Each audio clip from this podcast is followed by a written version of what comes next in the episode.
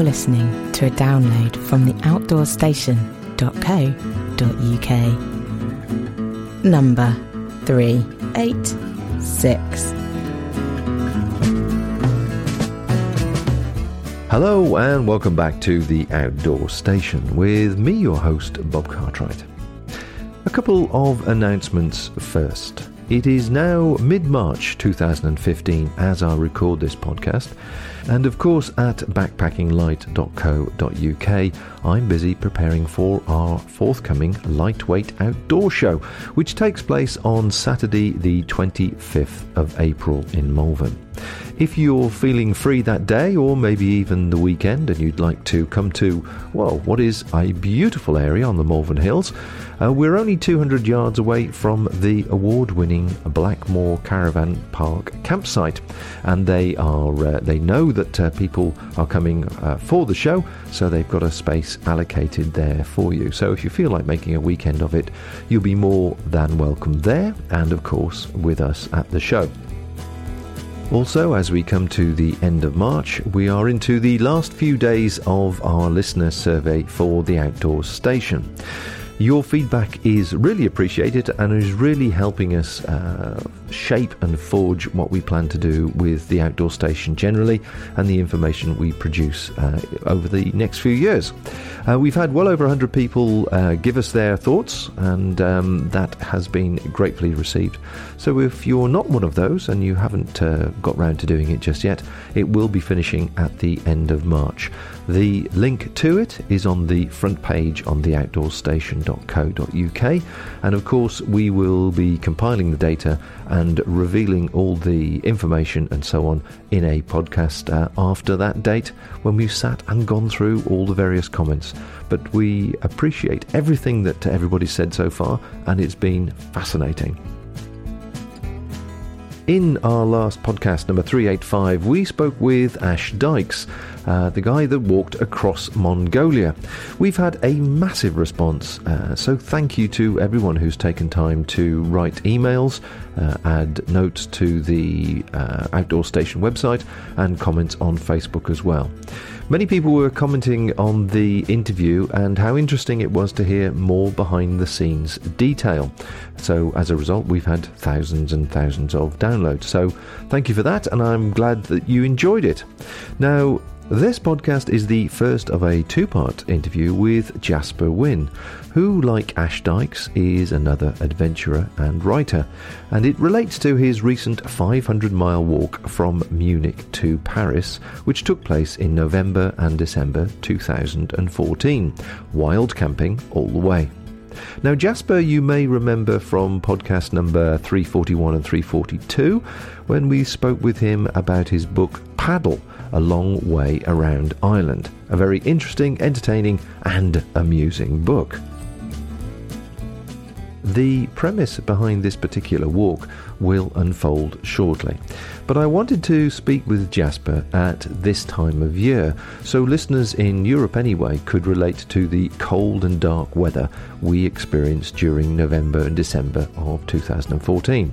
Sometimes it is hard to visualize the hardships and frustrations of winter when listening while sitting back in a deck chair during the summer. There is a website associated with the story, of course, entitled theslowadventure.com, and of course, links, photos, and some samples of Jasper's trip can be found on the Outdoor Station 2 relating to this podcast 386 and part 2 387.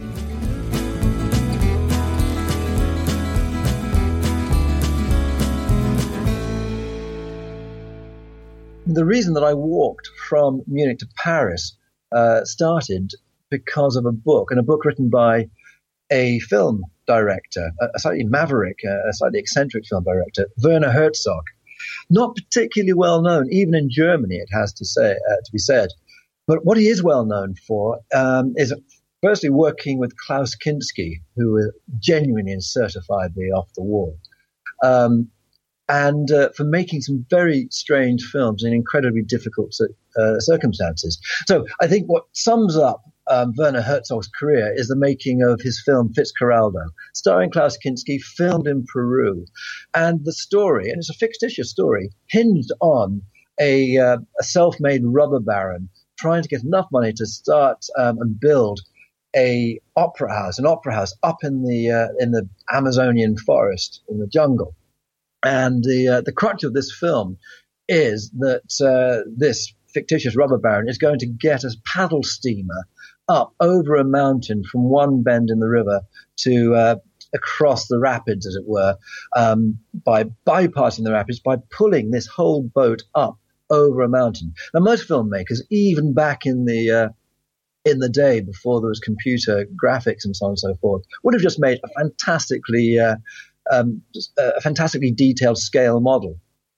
Herzog built a paddle steamer. In fact, he built, uh, I think, three of them all together. Um, a full size paddle steamer and got 2,000 local people, um, 2,000 um, indigenous Indians, to pull it over a mountain and film the whole thing as a documentary, effectively, with Klaus Kinski running around in period 19th century costume. That is how Herzog made films. And I think it's how he approaches life in general. And his walk in 1974 from Munich to Paris was, um, it sprang from his own attitude to life. He had heard that um, a German film critic, Lotte Eisner, was ill, very ill, possibly dying. Um, in fact, he thought dying. And he was incredibly grateful to her. She'd started his career by um, putting one of his films, unbeknownst to him, into Cannes. She'd championed his, um, at times, very strange films. She had really made his career and supported him. And he decided that he had to go to her bedside. But being Werner Herzog, his initial thought to fly there uh, was superseded by the idea that the only valid thing he could do is to walk there. So on the 23rd of November 1974, uh, this film director gets up, leaves his wife and small child, puts a few items of clothing into a kit bag, pulls on a, a jacket. Um, he has a new pair of boots, and he walks off in a straight line, following a compass, um, a compass uh, um, direction from Munich to Paris, which very handily is exactly 500 miles um, or 800 kilometers. And he wrote a journal of his trip. It, um, it took him roughly 24, 25 days, a bit of doubt about that. Um, but that's good going. And that, that means he was doing on average 20 plus miles every day, non-stop, in appalling weather, up over the, um, up over the, um, the Swabian Alps, um, very high, as I discovered to my surprise, up over the Black Forest Mountains, equally, uh, if not higher, to my surprise, and then over the Vosges Mountains on the far side of the Rhine, horrifyingly high, as I discovered, having thought um, myself that you know Europe in that area is sort of fairly flat. Herzog made this trip, um, as I say, taking almost no equipment. His idea for accommodation was to break into summer houses or sleep in barns or um, or just find shelter wherever he could. It wasn't a pleasure walk. And his journal shows that it wasn't a pleasure walk. He was on a pilgrimage, on a mission. But now people are um, divided about the book that came out of the journal. Um, it's uh, the book is called um, Vom Gehen im Eis, of Walking in Ice. There's an English version. It's just been reprinted in Vintage Classics, and uh, some people, it has to be said, people who possibly aren't really walkers or outdoors people love it because it is um, a, a stream of consciousness. It's filmic. He just writes down whatever he sees at any given moment. There's no context. He doesn't talk about the wider world. He, like a camera, just writes down what he sees at any given moment. And as he walks, and as he gets tireder, and as the weather gets worse, he becomes uh, more and more. Um, I'm searching for the right word, but um, I think deranged is, is possibly a fair word. He starts having visions, hallucinations. He's so cold at times. He's so miserable. He's tired. He doesn't find food. He makes the whole thing into an epic. I came across the book, um, oh, well, probably 15 years ago now, uh, when I was doing research into long walks for an article. And a few people had recommended it to me. Now, I liked the book. I, I, I, I was, I was struck by the language. I was, I was, struck by the authenticity of it. Um, he, he's a difficult man and it comes across. But nonetheless, I was excited at finding somebody who'd managed to have a real physical and a mental adventure right in the heart of Europe. So every year, for probably the last decade, every every January when I get a new diary, um, 23rd of November, I put a, a little um, reminder to myself to go off and do Herzog's Walk. And I can tell you that for 10 years, I've found very good reasons come November not to walk 500 miles across the middle of Europe. Uh, it was just last November that, uh, possibly in a very Herzogian way, um, it wasn't particularly well planned. I found myself in Munich at midnight, setting off to walk in his footsteps. Um, actually, I had thought that year because it was the 40th anniversary of the uh, of his walk, 1974. Uh, I had thought that maybe that would be a good year to do the, the, the, walk in. And much earlier in the summer, I had got all my kit out. Now you can imagine I, you know, hammock, proper bivy bag, good sleeping bag would have been uh, that was very ha- useful. All my waterproof kit, you know, good lightweight um, uh, uh, rainproof gear, good boots, the whole lot. And I bundled it all up, packed it all up, nice light rucksack, would have been carrying, you know, very handy sort of, oh, 12 kilos, you know, really good for walking. Put it all um, to one side in Ireland, um, ready to pick up later in the year and go off walking. And never got back to Ireland in time. And in fact, didn't intend to do the trip. I just put it out of my mind. I had other things going on. And then I was in uh, but for some reason, I still find it very hard to know why. I just felt an inner compulsion to do the walk. It was very inconvenient. I didn't have any of my kit because I wasn't in Ireland. And I actually set off from Portugal to Cologne on a flight. I was working with a band playing in, uh, in Portugal. And it just suddenly seemed now is the time to go. It was November, exactly 40 years after Herzog had walked the 500 miles from Munich to Paris. And uh, there was some inner compulsion, if you like, the idea of a pilgrimage, something not really about following Herzog, not emulating him. He was just the uh, the inspiration for doing a long winter walk. The catalyst. He was exactly yeah, that. Yeah. Well, certainly, as you know, I've read the book in preparation with this for this interview, and uh, I certainly struggled with it. And I can imagine now you've described it as really it is translating a, a, a film camera's moment into words if you just took it in literally half page at a time and absorbed it and studied it like you would do as a an English student, it could actually sort of start to make some sense. But as a as a, I was anticipating some kind of diary, I guess, um, and it just hit me so hard going. Uh, this this randomness, and as you say, he would just flip off into describing one scene, which presumably where he was at the time, and then go off into a dream or go into a recollection without giving you a transition point. So the story about a dog would suddenly turn into a story about a group of people, and it was just I couldn't quite follow the flow at all. Um, but I've seen thicker uh, instruction manuals for a washing up machine. Uh, it's not the thickest book in the world. Uh, no, certainly. It's, definitely, it's definitely the way to write a book. I mean, as far as I can see, he, he, claims I've met Herzog very briefly, oh, and uh, I've seen him talk about uh, things. He he reckons it's the most important bit of work he's ever done. That small book. Gosh. He feels that um, though he's made more than sixty films, that it actually is a writer that uh, he's only got uh, essentially that one book and an account of Film Fitzcarraldo and a very long extended interview um, as his literary output. And that book does seem to work on people. It's an appalling um, guide to walking across Europe. Um, it's no help at all. As somebody once said when they were reviewing Lady Chatterley's Lover in the field, they said, You won't learn much about pheasant rearing from this book and um, a bit like Herzog's walk across uh, Europe. You know, if you're looking for actual tips on you know a comfortable, um, extended walk, uh, you're not going to get much help from him. No, no, uh, absolutely not. But he's a tough man. I mean, that's I think what struck me and what I was interested in in doing was um, at least setting off on the same route as him. I mean, I knew immediately I was going to take longer than he was um, yeah, I just couldn't imagine doing more than 20. I think he did about, I think if you average out, he did 23 miles a day, every day for 24 days.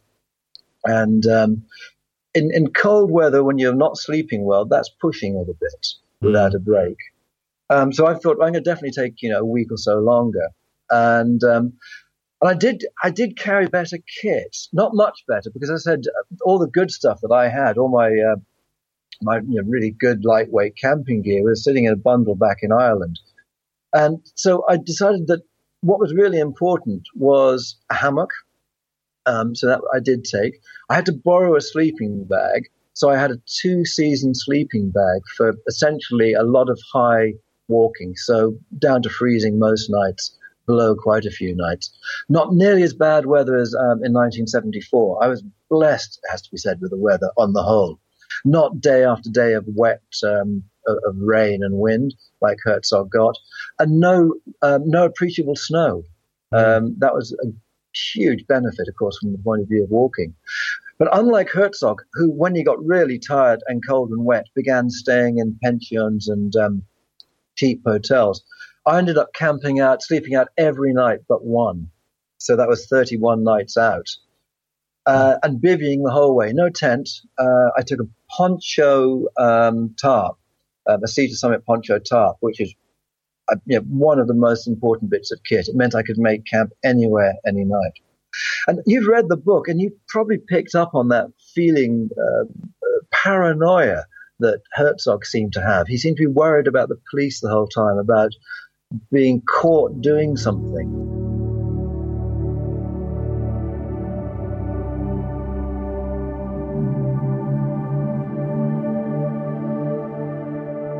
This podcast and over 380 more are available on the Outdoors Station website and are entirely free to download and absorb whenever you need an injection of self powered outdoor entertainment. We've undertaken numerous trips ourselves and talked with lots of people along the way. We've spoken to many unsung heroes of adventure, normal people, if you will, who have done extraordinary and interesting things. Generally, people we talk to are willing to share their love and appreciation of whatever experience they've undertaken. Such is the collective love for the outdoors world. You may be a new listener or someone who has enjoyed every single one of our podcasts.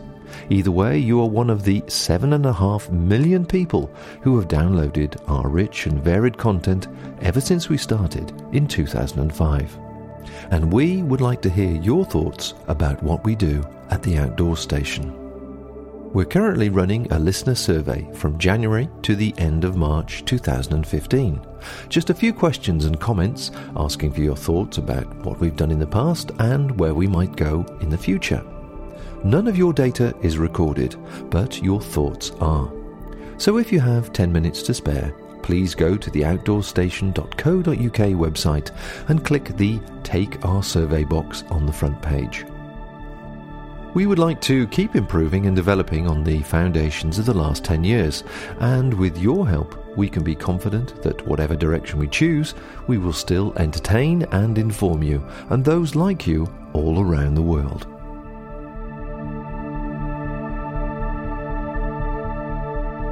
Well, I certainly found I certainly found on reading it that um, for some reason I hadn't really picked it up when I actually started reading it that it was actually 1974. It felt to me like it was just after the Second World War. The way he was describing this very dark, depressing, uh, overbearing, suspicious um, countryside that he was going through.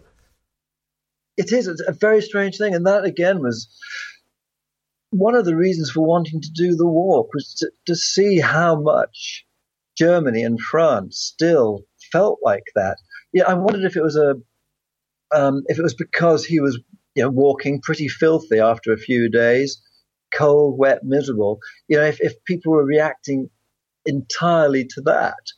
Um, I I was in Germany in the late seventies, and I still remember there was quite a sense of of of youth against the establishment. Then there were lots of protests about I don't know things like the Startbahn in Frankfurt. I think that was going on then. Um, a big protest. It was a real time of sort of you know um, no to nuclear um, anarchy as a as a political way forward. Um, so in some ways, I mean, you were pointing out some of the things were happening in Britain in 1974, and um, you know things like the three day week um, was one I'd completely forgotten. You know, as a sort of young teenager in 1974, so it didn't really impinge on me too much. But as you as you mentioned these things, I thought, actually, I do remember it as being quite a bleak decade, um, the 70s. And I think it might have been even more so in Germany. Um, and, and then again in France. But I have to say that, that I set off at midnight um, uh, in early November. I, I, wasn't slavishly following um, Herzog's every move and every uh, every date. I was ready to go in early November, so on the, uh, the night of the 5th of November, midnight, I set off from um, from Munich into a sleet storm, like the worst weather almost on the whole trip was when I was beginning. It made the whole thing seem a bit um, ludicrous. Can I just interrupt you there? The the your you've sort of described the sort of kit that you had. In, in fact, it's almost very Herzog sort of kit, wasn't it? It was sort of what you could ha- you had available to you at the time, and you stuffed in a bag. But um, before you actually go into the into the route as uh, into the description of the walk in more detail, um, the route is I got the feeling that he was walking uh, predominantly along country roads and then a, across a lot of fields. Uh, were, were, would I be right in saying that? And is that how you propose to do this as well? Pretty much. Um, yes. I mean, Herzog, when he set off from Munich himself, um, almost the opening line of the book is, you know, he takes out his compass that he'd used for filming in the Sahara and he says, I have set a course. Now I know where Paris is. I have it. And he sets off. But he's not, he's not a stupid man. I mean, the idea of walking an exact short, um, I'm sorry, the idea of walking an exact straight line um, between two capitals 500 miles apart obviously isn't going to work out. What he did was he, he took a westerly average the whole way, but he tried as much as possible to follow um, straight roads in his case, he was trying to get to Paris as quickly as possible, and he did an awful lot of pretty um, depressing, slogging along roads, which even in the 1970s were, were busy and um, unrewarding and probably dangerous. And I very, I mean, Herzog and I parted um, parted routes quite quickly. Within about three days, I suddenly began to see a better route from my point of view. A lot of the routes that he'd travelled had in the intervening 40 years become um, either autobahns or you know, at least um, you know fast carriageways. In Germany, that's not such a big deal because there's nearly always um, a parallel cycle path, which is great walking. You know, um, quite dull usually, but very straight. If you're trying to cover miles, it's a good surface. But Herzog also got this feeling for going west, and that was something I was hoping to find as well that uh, that one would just you know work out different routes. In Germany, there was a, a lot of forest, um, but with marked paths through. And in France, there was a lot of forest with no paths marked through at all, and in fact, quite often no paths. So, uh, like Herzog, once I was actually on the road, I was I was really surprised and excited to find how after probably after the first week, um, West was just ingrained in my mind. In fact, it's West and then with a touch of North in it. Um, but basically, Munich and Paris, to my surprise, are uh, virtually on the same uh, same line of um, latitude. So, had you prepared for this by uh, researching maps or old maps or rural maps at all, or was it literally literally just like your rucksack, a seat of the pants? No, I, the one thing I did have was um, when, I, when I knew I was going, the only really serious planning I did um, was I did go to Stanford and get um, maps of the first hundred miles or so. Um, and I, I, God, I wish I'd bought maps for the whole route because finding good maps from then on was actually quite difficult. And I, um, Herzog at one point was very keen to walk without maps. And he very quickly discovered the folly of that. Um, he got incredibly lost. Well, the great luxury, I think, of all my equipment was good maps, and that was entirely because not only could I find out where the uh, the tracks were that could take me forward, and I could work out which alternative routes I, uh, routes I could take to avoid traffic, but I could also, um, by reading the maps, try and second guess where I might find a shop, uh, where I might be able to find shelter, a cafe, or something for the days because I was living outdoors, and so the maps allowed me to um, to deduce, you know, into the night even where I might find something because what I discovered very early on, and Herzog talks about the same thing, is that in the rural parts of Germany and very much in the rural east of France, there were not that many shops. There were very few cafes and relatively few, um, relatively few people even. Um, the east of France has been incredibly depopulated, and the people who remain behind are, on the whole, really poor. So I was finding um, villages which had nothing at all. They didn't have a cafe, a, a, a bar. They might have a bakery open for a couple of hours in the morning. Um, but more usually there's just a van that came around and sold bread. It was quite bleak. Um, and so maps were some chance to, to, to try and work out if a, a, town might be on a crossroads, which might mean there's a cafe there. And I suppose what it was, there was a lot of recreational walking in both Germany, particularly in Germany, but also in France. Um, you know, the fantastic uh, uh, uh, you know, Grand um, Randonnée, the GR system all across France and into Germany people walk for recreational reasons, whereas for practical purposes, people now drive everywhere. And it means that things like uh, cafes just can't get enough business. If I talk to anybody under the age of 30 uh, and lamented the lack of a place to meet in even quite large villages, they just went, I don't know, but you know, we drive. We drive just you know 12 miles away, and uh, there's a lovely cafe there, and there's a nightclub, and there's everything we need. Or we drive you know 15 miles in the other direction, and there's a you know a whole big industrial area full of outlets, um, you know big supermarkets, Mammoth and Lidl and Aldi and uh, all these incredible places.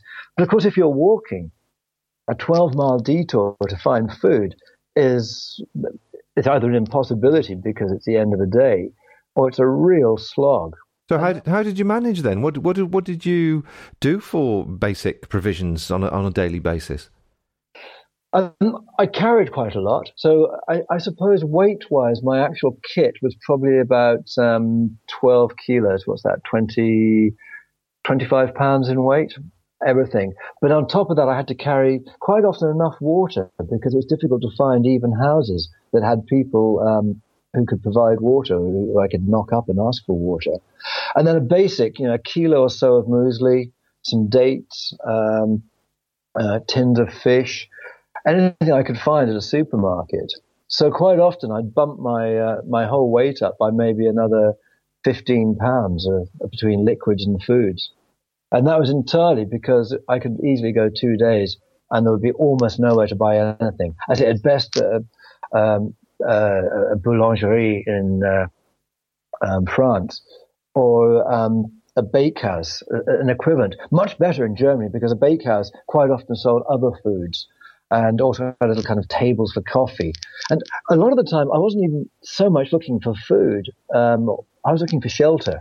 I was out every day in all weathers. I was sleeping out. Um, and the idea of having somewhere that I could just spend a couple of hours writing up my journal, um, thawing out, drying off bits of clothing.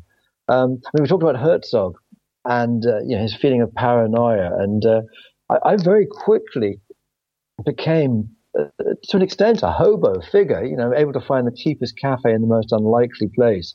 Uh, really quick to find a, a, sheltered place, a heat source. Quite happy to squat out of the rain in a um, and, and cook up, brew up in a bus shelter or in a shed that somebody had left open. One starts to think like a like a like a like an animal looking just for heat and food. Just describe the the weather, if you would. And I mean, obviously, this was uh, November through to Christmas time.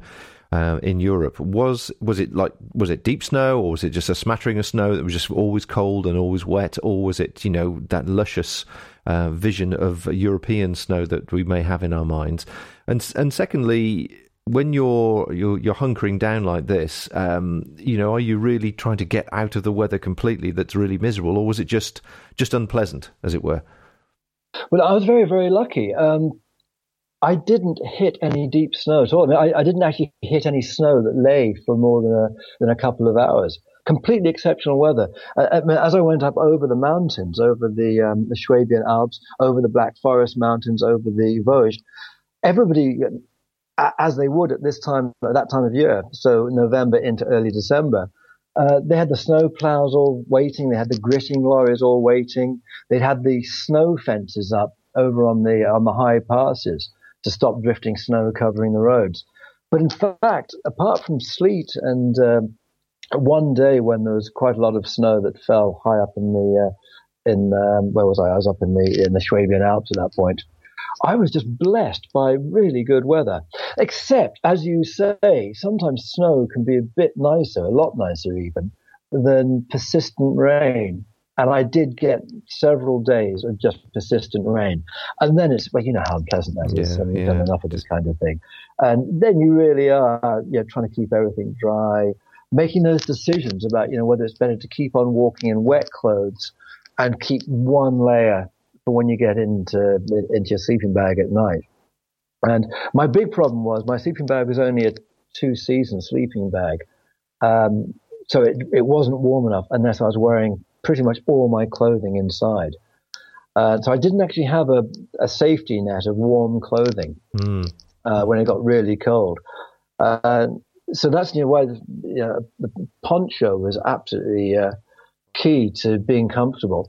And uh, this idea, you know, I think anybody who's done a lot of long distance walking will know, you know, you just you begin to see shelter in the most unlikely places, and you take it. You know, if I found somewhere, I would just stop for an hour just to warm up out of the wind, out of the rain, um, and sleeping out equally. You know, I would walk on very late into the night on the on the hope of finding somewhere that was sheltered and with a roof, um, even just a lean-to or a, a hut up in the mountains. Talking of which, in Herzog's book, he obviously, as we've discussed, he, he his morals as regards breaking into people's properties do seem does seem to be rather questionable.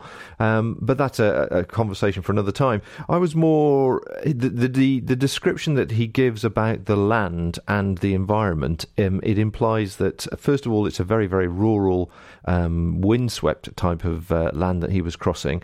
Um, secondly, that uh, as you've already pointed out, the communities were very very few and far between and not many people around. Um, and possibly, I presume, and it might be the same now, the actual the actual income to the area was purely agricultural based. And finally, there seemed to be this smattering, or a, quite a regular smattering, of holiday cottages or chalets or or whatever. Was it still the same when when when you went through? Did you find there was the same type of feel to the uh, to the environment to the to the landscape? I think the feel to the countryside was very much the same. And that, again, a great surprise to me because we always think of the Germans as being incredibly efficient and modern, which they, they are uh, in so many ways. But I was astounded to find how many really simple rural farms are the kind that I, mean, I come from Ireland that we just don't really have in Ireland anymore. Um, and you don't really find in England unless you go up um, into really uh, remote mountainous areas in Germany, I was surprised that, that, that, cheek by jowl, you'd find somebody farming with the very latest of, of modern agricultural um, equipment. And then right next to them, there'd be an old couple who were still cutting um, grass by hand and wheeling it in to feed their handful of cattle um, to produce to produce milk, which then went back into the same system. That was an interesting thing because I just hadn't realized there was that much variety. And also how it changed from one region to the next. So the Swabian Alps are very, um, that typically and traditionally they're known as incredibly hardworking people. Um, Schafe, Schafe, Heisenbau, they say, you know, their, their motto is work, work, build a house. And then they always say, and don't get distracted by girls. and you go into the Black Forest and it's like entering Italy. Suddenly everybody's much more, um, relaxed and easygoing, and voices are raised, and there seems to be a lot more drinking and uh, a lot more sort of um, a lot more joyousness. But the farms are not nearly as um, neat and tidy and well run. They're much more rustic, much more as we think of them from sort of tops of chocolate boxes or wooden um, planked barns and uh, geese and um, cattle and uh, goats just wandering around. And I think it was just actually going from east, the further west I went, the harder the land came to work. And then also how depopulated it had become. People, you had the only opportunities, certainly in eastern France, it would seem, um, are to go to big cities. To, to, to, everything's been centralized more and more and more. Schools are centralized. It's just it's just cheaper and easier. They think to bust the kids in for 20 miles to a big school in the nearest big city rather than keep village schools going. And it just sucks the heart out of out of small communities. And you really feel that when you're walking because you know, all these villages were established on the basis of people walking between them, walking to work, walking to the next village to meet people. And that's gone now. It's the car. Mm. It just runs everything. So anybody under 30, really, when I talk to them, didn't think there was an anomaly in this. You know, they'd always just driven to get to places. You know, there'd be big hypermarket somewhere to go shopping and much cheaper. So it's, it's a bien it's a pas problème. But I was thrown back into this um, into this foot economy, and the infrastructure just wasn't there. And I found it depressing, not just for me, but for I suppose for the older people too, who are living in villages which just don't have a heart anymore. This concludes part one and does make one think that we are indeed well serviced by the historic principle of footpaths, bridleways, and land access within the UK, something we should all keep in mind to celebrate and treasure. Of course, pictures, links, etc., etc., can all be found on theoutdoorstation.co.uk and theslowadventure.com. Now, in part two, Jasper gets into more detail about wild camping, especially close to Paris, the practicalities and thoughts about kit and his attachment to it, and what it's like to be the victim of an attempted mugging on the very last day. That and more coming in podcast 387. Until next time, I have to be getting on with uh, booking a marquee and toilets for the Backpacking Light Show and chasing HM Customs for some deliveries which haven't arrived. Please don't forget to take our survey if you haven't already. In my next wild camp, I'll be brushing up on my navigation skills and putting a few others through their paces in Wales, so I've got to prepare for that. So it's busy, busy, busy for me. Anyway, until next time, folks, take care out there and bye for now. Thank you for listening to this podcast. To hear or see more from our extensive free library, please visit theoutdoorstation.co.uk